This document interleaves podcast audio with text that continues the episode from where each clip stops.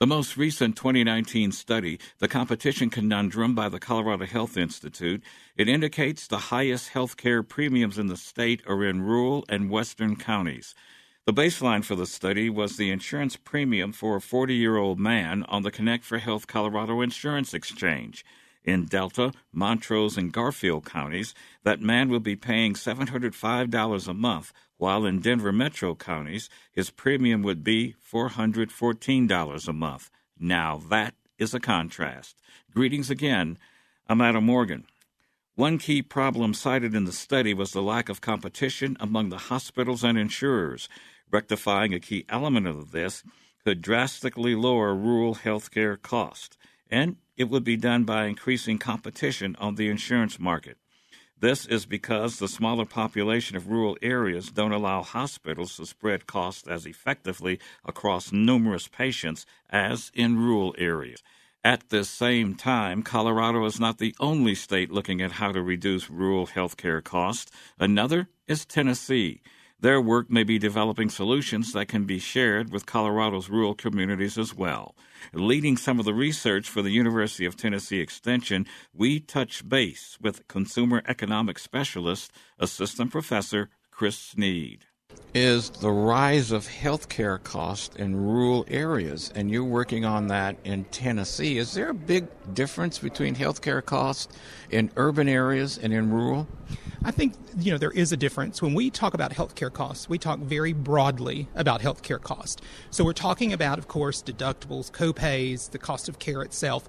But the other component that we're looking at are what we sometimes call these hidden costs. For example, transportation uh, costs to get to and from a healthcare appointment, uh, or it could be costs for taking care of your children while you're at the healthcare appointment, or costs of food, or costs of additional medicines. So, in rural areas, transportation is very much an issue. Uh, especially because a lot of our healthcare or specialized care tends to be clustered in our urban areas, in rural areas. So, uh, yes, I think there is a difference there.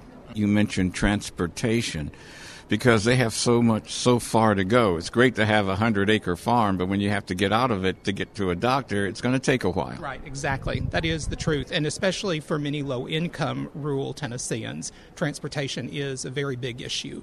Um, so that's the purpose of our project is really to focus on rural older adults. Uh, and, you know, most folks think, oh, they're covered by Medicare, Medicaid, supplemental insurance, they're good to go.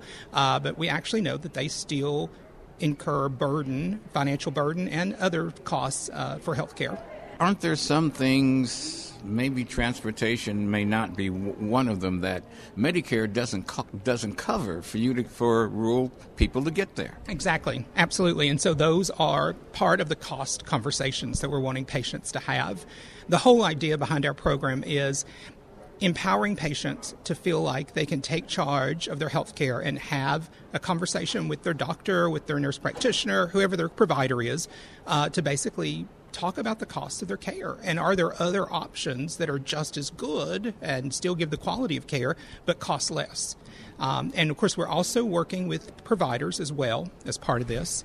We've partnered with East Tennessee State University and they provide the continuing education credentials uh, for our healthcare providers and for our nurses as well. So they will get credit for taking an online course that we're developing. So we're really looking at both sides of the equation. We're empowering the patients to have those cost conversations, and we're also letting the providers know these cost conversations are important. How many uh, rural agriculture professionals they always call them farmers or something. does does this uh, I mean have been a part of your program so far? How many have been there, and how long have they been participating? All right, that's a great question. So we, of course, started this project in 2020, and you know then the world fell apart. Uh, so we are we have gained steam now uh, and are taking off. We started out with some formative research, just doing focus groups with rural older adults. We did five focus groups across the state. And then, based on that, we developed our educational materials. So, right now, we are pilot testing those materials in five counties. So, our reach is not huge at this point, but we know after this five county uh, focus uh, pilot test, excuse me, then we're going to roll it out to I think 60 counties across the state. So we expect our reach to increase by the end of this year once we go to full implementation. Now, it's funded by or partially funded by the Department of Agriculture. So, are yes. they looking at maybe extending it beyond uh, your area there? Well, it's funded by uh, USDA, by their Rural Health and Safety uh, Education grants. Uh, we actually are looking at uh, expanding beyond Tennessee. Um, you know, once we're finished with the pilot, once we're finished with the launch there in Tennessee, we're really looking at wanting to partner with other folks in other states. Uh, that's the great thing about being at the On Aging conference is we've gotten to talk to a lot of people about the possibility of seeing how this would work in other states as well. Now, Colorado has uh, it's eighty percent rural. Wow. Period. Wow. And so this is probably something that those people in, in the areas of Burlington and Agate and Akron and those places would probably be really interested in, especially where uh, healthcare access is limited. Mm-hmm. Yeah, I think all states uh, could benefit from a program like this. Uh, we know that cost conversations work. We know that they're effective when patients and providers talk and when they have discussions about the cost of health care. Uh, it's really just encouraging them and motivating them to have those discussions. Are you finding that rural people may have some maladies or challenges that they have to deal with more than urban ones do that may be driving their cost higher because a lot of times they're out there in the fields, they're exposing themselves to pesticides and chemicals and, and stuff like that. Have you found there may be one or two things that may be uh, higher challenges for them that cost more for them to take care of? Hmm, that's a great question. I haven't thought about that. Um, I don't think that we have seen that in this particular study. Uh, of course, we know in general, um, you know, I love Tennesseans. I've been a lifelong Tennessean myself, but uh, we don't have the best diets uh, in the world in Tennessee and in part of the uh, rural South. So we do know that those diet related factors come up when we talk about healthcare costs. Uh, many times we have folks who are dealing with uh, diet related diseases in our state and especially in our rural areas. Now, you, you're talking more general as managing healthcare costs. But in working with uh, some of the rural people there, they probably want to talk specifically. This is what's happening to me, and these are the costs I really am incurring. What can you do about that? Are you running into a lot of that? That's a great question. When we were training our extension educators to implement this program, one of them, you could tell she was really worried, and she said, I don't know all these insurance plans. How am I going to, to have this teach this class? And um, one of the things that we encouraged her was the part that we want is just to encourage patients to have the conversation with their providers, to go back and talk with them. Many times, what we find is some of the best folks to answer those questions may not be the providers themselves in the office, it may be the business manager, it may be somebody at the front desk. Um, and so we encourage our patients to have those conversations and then to follow through with where they need to go and get that information, whether it's at the healthcare provider themselves for those details or do they need to contact their plan or their insurance plan and go through with that route. If somebody in Colorado is interested in what you've been talking about, how do they contact you? Is there a website address where they can go to to find out more about what you're working on? Uh, if they are interested, uh, they can just Google University of Tennessee Extension and they can see all of the programs that we offer. And of course, they can reach out to me directly um, and at my email address, which is csneed at utk.edu.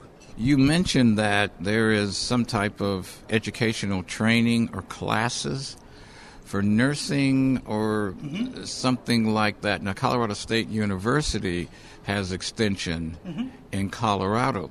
Um, is that something maybe they need to take a look at and maybe touching base with you to, to provide stronger nursing care in rural areas?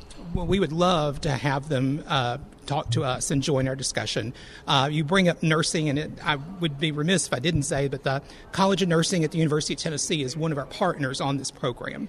And we found it so valuable to have that partnership with our College of Nursing uh, because they're training the healthcare professionals that are going to be out serving Tennessee and across the United States and world. This is probably something you didn't touch touch upon at all, but because of the cost of housing in urban areas, a lot of people are leaving these urban areas for smaller rural communities. Is this an area on healthcare costs they have to keep in mind when they're going to move from an urban center to a more smaller town? I definitely think you know they need to think about what will the access of care be like. How can they continue care uh, with providers if they're coming from an urban area? Do they want to continue that care in the rural uh, area? You know, commuting to the urban area for the provider uh, for the care, or is the provider going to come to them uh, through some sort of arrangement with a local health care provider? Um, I definitely think those are issues they need to think about. In the long term, your program, are you looking to really have an impact on the cost of health care for people who live in rural areas there? And have maybe healthcare providers take a look at this when they're rolling out programs you know, I think that would be a wonderful uh, outcome of this project. For us, though, we are really just trying to move the needle on getting providers and patients to talk. Uh, we see that that is the, the first step in this conversation. Um, but definitely, I, I, would love for that to be uh, an outcome of this program. You said that several times that you just want them to talk. Are you finding that rural people are either they think I don't know enough about it to talk about it, or uh, the only time they really want to talk is when they get the invoice. You know, I think um, we all, uh, urban, rural, educated, you know, whatever, everybody across the board, I think, um, gets a little scared when they go to the doctor. You know, uh, I know I do, uh, and we maybe think that well, we don't know as much as this person, or maybe I don't want to ask these questions because they're going to think I'm I'm dumb or stupid or you know something like that.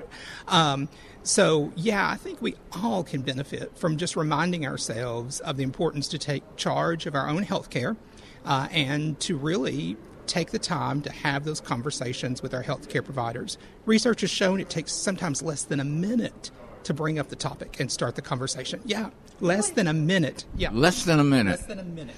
But you got to have the courage to do the minute, though, right? Have the courage to bring up the questions. Yeah, and it's also interesting as we were putting this program together.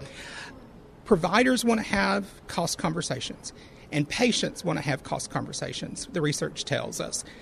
Patients are waiting for the providers to start the conversation. Providers are waiting for the patient. so basically, they're in a room together. They both want to talk, uh, but nobody's initiating the conversation first. Really? Yeah. It's it was no. yes, it was very very interesting uh, to see that. It almost seems as if, like I said before, they'll start the conversation if the bill is high enough. but if it's not, it's like, uh, well, if I talk about that, that means I have to talk about what's going on with me health wise, and they may be avoiding it. Exactly. Well, you know, um, when you get the bill is probably not the best time to have the conversation. Having it before the fact is really when you can make an impact uh, and really make some positive choices about the care that you receive and following through with that care. One final thing. Have you, in doing the program, what one or two things that you may have discovered along the way that you didn't expect? Usually you have an anticipation of what you want your program to do and what you may find, and then all of a sudden something pops up that you don't expect and say, What? I didn't know they were dealing with that. Well, I, one of these, it was really interesting. We had put together what we thought was a really great healthcare provider training online. And, you know, we were pretty proud of ourselves and we went out and pilot tested it. And boy, the healthcare providers didn't like it at all. Uh, they, they told us it was there was too much reading, too much reading, and it was too long. So that was one of the things where we had to say, "All right, we're, we're glad we pilot tested this," and um, actually had to back up and put things they wanted information in small chunks in video format. And so that was that was one of the very interesting uh, uh, kind of moments where you had to be a little humble after you'd put together this product that you thought was just the best thing in the world. So, the final word you would have for rural Coloradans is to take their health care into their own hands, yes. be responsible for it, and talk about the cost and how that service is being delivered. Exactly. It's your health care. So, taking charge of your health care and having those conversations is the best thing you can do. Our focus on this edition is lowering the cost of health care in Colorado's rural communities. The work at the University of Tennessee Extension might be able to assist us here. Our guest has been consumer economics specialist, assistant professor Chris Sneed. Our conversation was done at the recent On Aging 2022 National Conference of the American Association on Aging. I'm Adam Morgan. Do keep in touch. Get your vaccine and booster shots anyway, and we do thank you for sharing a few moments of your weekend with us.